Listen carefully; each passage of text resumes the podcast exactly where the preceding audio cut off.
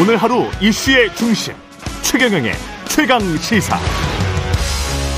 네, 민주당 전당대회 예비 경선이 이틀 앞으로 다가왔습니다. 이른바 5대명 구도를 깨려는 97그룹들의 단일화 필요성 계속 제기되고 있는데요. 반 이재명 전선 구축을 위한 혁신 단일화를 제안한 더불어민주당 박용진 의원 나오셨습니다. 안녕하십니까? 예, 안녕하세요. 예. 박용진입니다. 기호 1번입니다.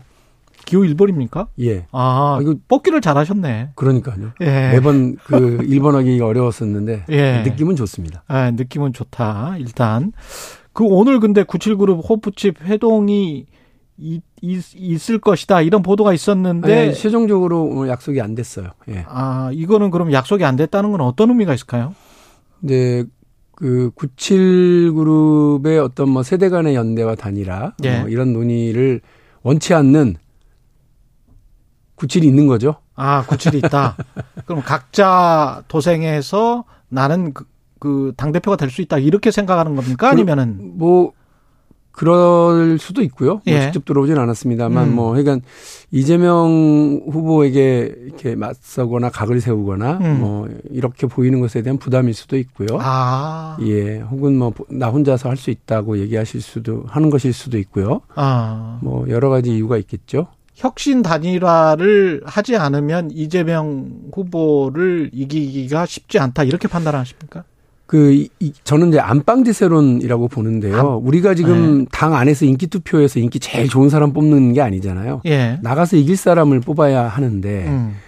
어 이미 두 번의 큰 전국 선거에서 패배를 어, 했고 그 거기에 큰 책임이 있는 분이 다시 다음 총선에서는 이길 수 있다. 음. 왜냐하면 내가 제일 인기가 좋으니까 당에서 음. 이렇게 해서 나가는 것에 대해서 저는 이거는 이제 이제 어차피 대표는 뭐 그 이재명이다 그래서 어대명 이렇게들 얘기하는데 음. 그야말로 그 또또 다른 패배로 가는 막다른 골목으로 들어가는 길이다. 저는 그렇게 보니까 어대명으로 가면 막다른 예, 골목이다. 예. 그래서 국민이 기다리는 승리의 광장으로 가자. 그래 다음 총선은 우리가 이겨야 한다. 그러면 음. 다 바꿔야 한다. 이재명 후보는 민주당 이름만 빼고 다 바꾸겠다고 그러는데 제가 볼 때는 이재명 후보도 바꿔야 되는 사람 대상인 거죠. 아 이재명 네. 후보도 바꿔야 자, 되는 사람이다. 전쟁을 다음 전쟁을 이기려면 장수부터 음. 바꿔야죠. 음. 계속 진장수를 또 내보내는 것처럼 어 저는 뭐 그 잘못된 판단이 없기 없다고 생각하기 때문에 음. 그 안에서 당원들이 아 어대명이 아니라 이건 변화할 수 있다, 달라질 수 있다. 그리고 우리가 승리할 수 있겠구나. 새로운 음. 장소를 뽑을 수 있겠구나라고 하는 그런 절박함에 대한 호응은 어, 그러니까 혁, 당의 혁신을 공감하는 단일화, 혁신 단일화를 우선적으로 하는 것이 필요하다고 생각했습니다. 당내에서 이재명 후보가 인기가 높지만 바깥하고는 조금 온도 차가 있다. 이런 게 이제 일반 여론조사하고 지지층 여론조사에서 좀 나타나긴 해요. 네, 맞습니다. 근데 박용진 의원님도 꾸준히 2위는 하는 것 같지만 말씀하신 대로 지지층 여론조사와 일반 여론조사의 격차가 좀 있습니다. 지도를 거꾸로 놓고 보시면 예. 한반도는 반, 대륙의 끝이 아니고 해양의 첫 출발점이죠. 음. 마찬가지입니다. 박용진이 당 안에서는 아직 많은 당원들의 어떤 지지를 얻고 있지는 못하지만 당 바깥에서는 오히려 그 확장성이 훨씬 더 크고 예. 중도 보수 이렇게 이런 국민들의 민심을 다시 얻어올 수 있는 음. 민심을 더 찾아올 수 있고 우리 민주당의 그동안 실망해서 떠났던 그런 스윙부터들이 민주당을 찍을 수 있도록 견인차 역할을 할 수 있는 당 대표가 필요한 거 아니겠습니까? 예. 예. 그게 저 바로 박용진이라고 저는 생각합니다. 음. 근데 지금 국민의 힘이 기다리고 있는 당 대표를 뽑을 거냐?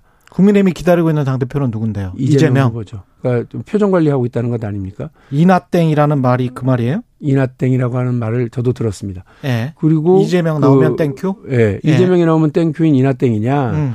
아니면 대표가 박용진이면 심장이 쿵한다고 하는 대박 심쿵이냐? 이, 아. 이 길을 가야죠. 민주당이. 대박 심쿵은 지어내신 것 같은데? 아침에 오면서 만들었어요. 그럴싸하죠. 네. 대표가 박용진 이나땡을 어디서 들어봤는데 네. 대박신쿵은 예. 아 제가 신상이니까 예. 나름 중고 예. 신인이잖아요. 예. 그래서 우리 어, 민주당으로서는 이길 수 있는 카드를 뽑아 들어야 되고 음. 국민의힘이 두려워하는 사람 박용진을 당 대표로 만드는 것이 국민의힘이 기다리고 있는 어, 이재명 후보를 뽑는 것보다 훨씬 다음 음. 총선에서 음. 승리를 음. 보장할 수 있다 저는 그렇게 생각합니다. 제가 아까 그 여론조사 비슷한 거 말씀을 하셨는데 이것도 안 읽으 안 읽으면 또 뭐 심의가 나올 수가 있어서 네. 한국 사회 여론 연구소가 TBS 의뢰로 지난 22일부터 23일까지 민주당 당대표 후보 지지도 조사 이재명 의원이 42.7%그 뒤를 이어서 박용진 의원이 14.0% 이랬네요. 예, 중앙선거 여론조사 심의 홈페이지 참조하시면 되고요. 그런데 그런데 AB 경선 통과는 서른 의원이랑 인터뷰 때는 서른 의원은 상당히 이제 자신이 있어 했거든요. 그 이유가 중앙위원이잖아요. 거의 네. 큰 비중이. 그리고 이제 당내 네트워크가 좀 있었던 사람이 컷오프가 될 것 같다. 컷오프에서 올라올 것 같다. 그런데 이제 박용준 의원 같은 경우는 당내 네트워크가 좀, 어, 다른 분들에 비해서는 좀 약한 게 사실이지 않습니까? 당내 기반을 만드는 일에 게을렀죠. 그러니까 음. 박용진은 유치원 3법, 뭐 재벌 개혁, 현대자동차 어, 뭐 무상 수리 조치나 리콜 만들어내는 일을 뭐 3년, 5년, 1년 4개월 막 이렇게 시간을 투자해 가면서 과제를 해결하는 데 집중을 많이 했고요. 당내 뭐 기반을 만드는 일은 게을렀다. 저는 이렇게 표현하는데 음. 그것이 뭐 개파가 없고 지지하는 의원 그룹이 없고 뭐 이런 건 사실입니다만 그러나 저는 우리 중앙위원들이 정치 5단, 6단은 하는 고수들이다. 어, 어떻게 해야 민주당의 전당대회가 흥행할 거냐? 어떻게 해야 민주당 전당대회가 혁신과 변화에 에너지가 꿈틀거리는 전당대회가 될 거냐? 세 명 중에 누가 들어가야 되느냐? 또다시 개파 대립의 힘자랑 대회로 끝날 거냐? 아니면 그냥 안방 대세론에 허무하게 주저앉아 버릴 거냐? 음. 아니구나. 박용진이라고 하는 대항마가 있구나 라고 생각하고 저는 올려 보내실 거라고 믿고 있습니다. 이 공천권 관련해서 결국 당대표가 쥐고 있기 때문에 당대표 선거가 이렇게 과열되는 것 아닌가 그런 생각에서 강병훈 의원도 공천권 포기 선언을 한 것 같은데요. 네, 예. 개파 갈등을 조장한다 오히려 공천권이 그런 생각에는 어떻게 동의를 혹시 하십니까? 공천권 포기는? 그러니까 공천권이 뭔가 네. 공천을 받아야 되는 분들과 우리 국민들 보시기에 음. 뭔가 좀그 어, 안심되어야 된다. 지금 뭐 음. 공천학살 이런 단어들이 횡행하고 있는 중이잖아요. 그렇죠. 벌써부터. 예. 그러니까 그런 면에서의 공감은 하는데 음. 방법은 좀 다르죠. 음. 그러니까 저는 공천관리위원회를 그 선거 1년 전에 구성하려고 그래요. 1년 전에? 예, 그래서 예측 가능하고 투명하게 관리하면 되지.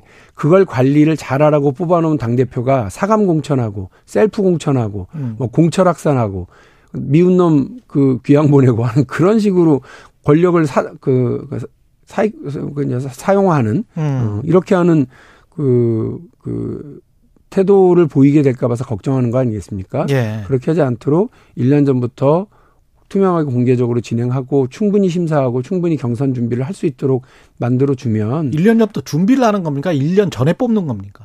공, 아, 공천관리위원회가 보통 예. 선거 3, 4개월 전에 만들어져서 아. 그야말로 호떡집 불난 것처럼 벼락치기로 해요. 말고. 그렇게 하면 예. 누군지도 모른 채로 그냥 쪽지 음. 받아가지고 하는 경우가 너무 많고 전화 받아서 사람 판단하는 경우가 예. 너무 많아요. 예. 그렇지 않고 세 번, 네 번에 걸친 면접이 진행되고 음. 여러 차례에 걸친 지역 그 여론조사 같은 게 진행되고 이렇게 해야 돼요. 예.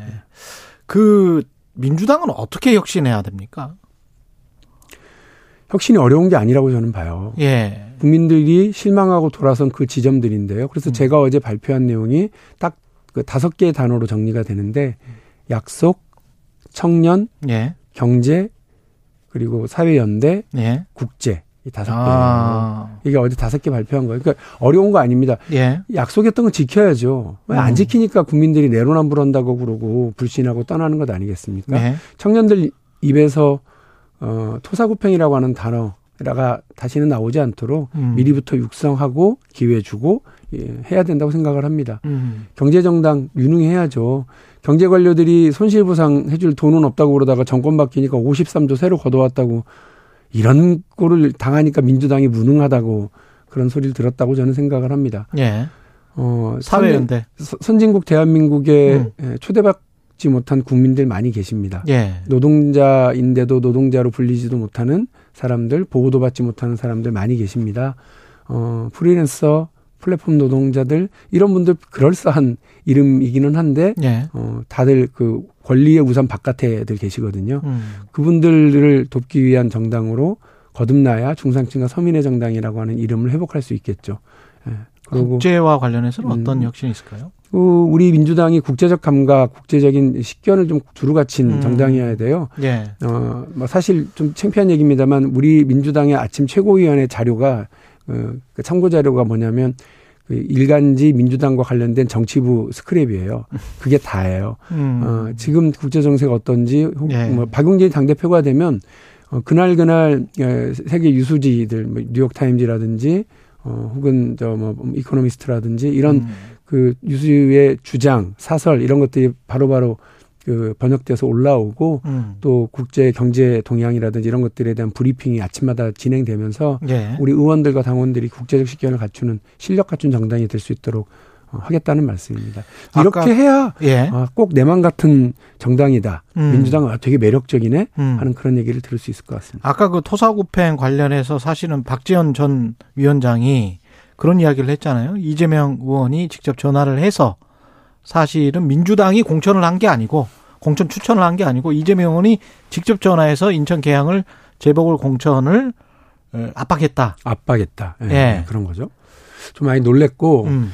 이게 만일에 진짜로 그 당의 요청에 의해서 본인이 희생하겠다 이런 음. 뉘앙스였었잖아요 그동안 계속. 그렇죠. 그렇게 보도가 됐었고. 예. 예. 근데 그게 본인 출마를 위해서 거짓말을 했고 이중 플레이를 했다고 한다면 음. 저는 당 대표로서의 신뢰를 갖기가 어렵다고 봅니다. 그래서 이 부분과 관련해서 그냥 얼렁뚱땅 유야무야 넘어가실 일이 아니다. 이미 이제 공개 활동을 시작하셨으니 이런 좀 그 망신스럽고 나쁘끄러운 문제에 대해서 음. 사실이 아니면 사실이 아니라 분명히 얘기해 주시고 사실이라 그러면 사실 이런 오해가 있었던 거라 아니냐라고 하면서 본인의 의견을 분명히 해 주실 필요가 있다. 그래서 이 논란에 대해서 직접 측근 말고 직접 해명하실 필요가 있다 생각이 들고요. 음. 이 셀프 공천이 본인의 공천에도 이렇게 막 여러 가지고 있는 여러 네트워크와 힘을 이용하는 거라고 음. 한다면 이제 당연히 공천받아야 되는 현역 국회의원들, 음. 지역위원장들은 불안해지는 거죠. 앞으로. 예, 그러니까 네. 이렇게 되면 아 사감 공천 되겠구나. 뭐 엿가락 공천이라고 불리는 어? 그 당대표 마음대로 엿가락 공천 또, 또, 또 반복되는 거 아니냐. 그리고 음. 지금 막 공천 학살이라고 하는 단어가 횡행하고 있는데 이런 일이 벌어지는 거 아니냐. 반대했던 사람들, 다른 후보를 지지했었던 사람들. 음. 이런 사람들에 대해서 오히려 그 불이익이 생기는 거 아니냐. 이런 음.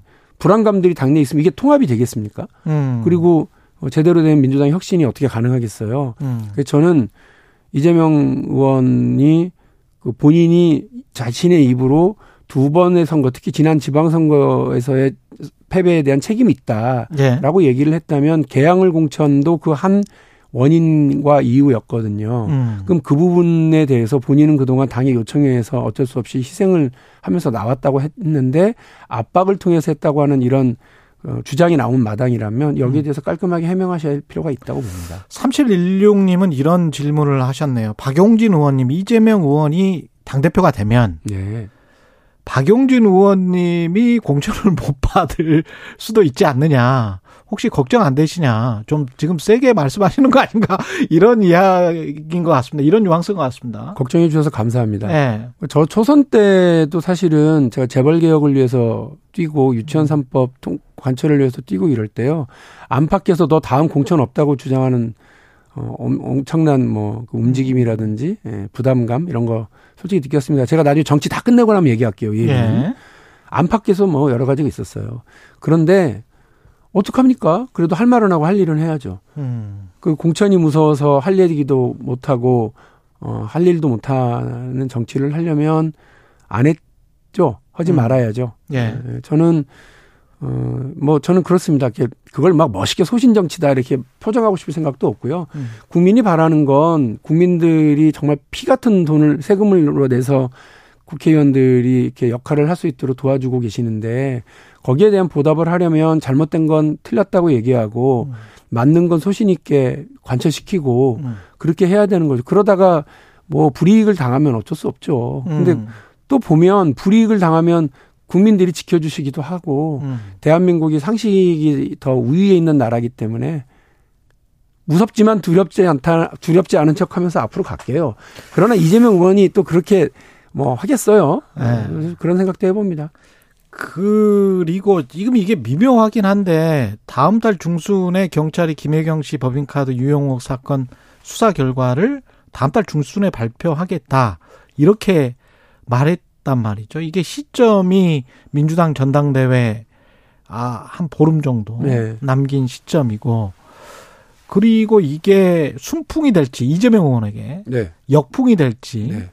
뭐 아주 묘할 것 같아요. 왜냐하면 당이 결집될 수도 있고 뭐 뭔가 사정에 어떤 피해를 받고 있다. 정치 탄압. 예. 이렇게 예. 이렇게 갈 수도 있고 그 그렇죠. 사법 리스크로 갈 수도 있고 어떻게 보십니까? 결론부터 말씀드리면 예. 저는 경찰의 좀그 부당한 정치 개입이다. 음. 이렇게 생각합니다. 그거를 8월 중순 얘기를요. 예. 이게 뭐 휴가철을 지켜가면서 곧 예고를 하는 건지 어쩐지 모르겠습니다만 그러니까. 그런 걸 예고하는 경우도 저는 처음 본것 음. 같고요. 예. 어 그리고 해필 야당 전당대가 한참 진행 중인 8월 중순에 저렇게 한다는 게 음. 저는 뭐 부당한 정치 개입이다. 두 가지 이유 다 마찬가지입니다. 음. 그이 문제가 만일에 그 경찰이 과잉 수사나 뭐 이렇게 해서 뭐 포장을 해서 한다고 그러면 음. 저는 이재명 의원에게 오히려 기회가 될 거예요. 유리할 수 예, 있죠. 예. 예. 그렇게 되면 그 전당대회 그렇지 않아도 쏠림 음. 현상도 크고 뭐 이른바 안방 대세론이라지만 그래도 대세론인데 음. 그 대세론에 의해서 화면과 마이크를 다 독점하고 있는 이재명 의원에게 더 많은 음. 그뭐 화면과 마이크가 가지 않겠습니까? 예. 관심이 그러면 오히려 저 같은 2등 막 쫓아가야 되는 2등 주자는 상당히 힘들죠. 음. 어, 부담스럽습니다. 그리고 또 하나는 전, 야당 전당대회 이런 식으로 사전에 예고하고 하는 것은 그 지난 그 대한민국 역사에서 이거 다 개입이라고 저는 어, 판정 났거든요. 음. 이렇게 하지 마십시오. 예. 예. 누구 좋으라고 지금 이렇게 하시는 겁니까? 예. 알겠습니다. 여기까지 예, 더불어민주당 박용진 의원이었습니다. 고맙습니다. 네, 감사합니다.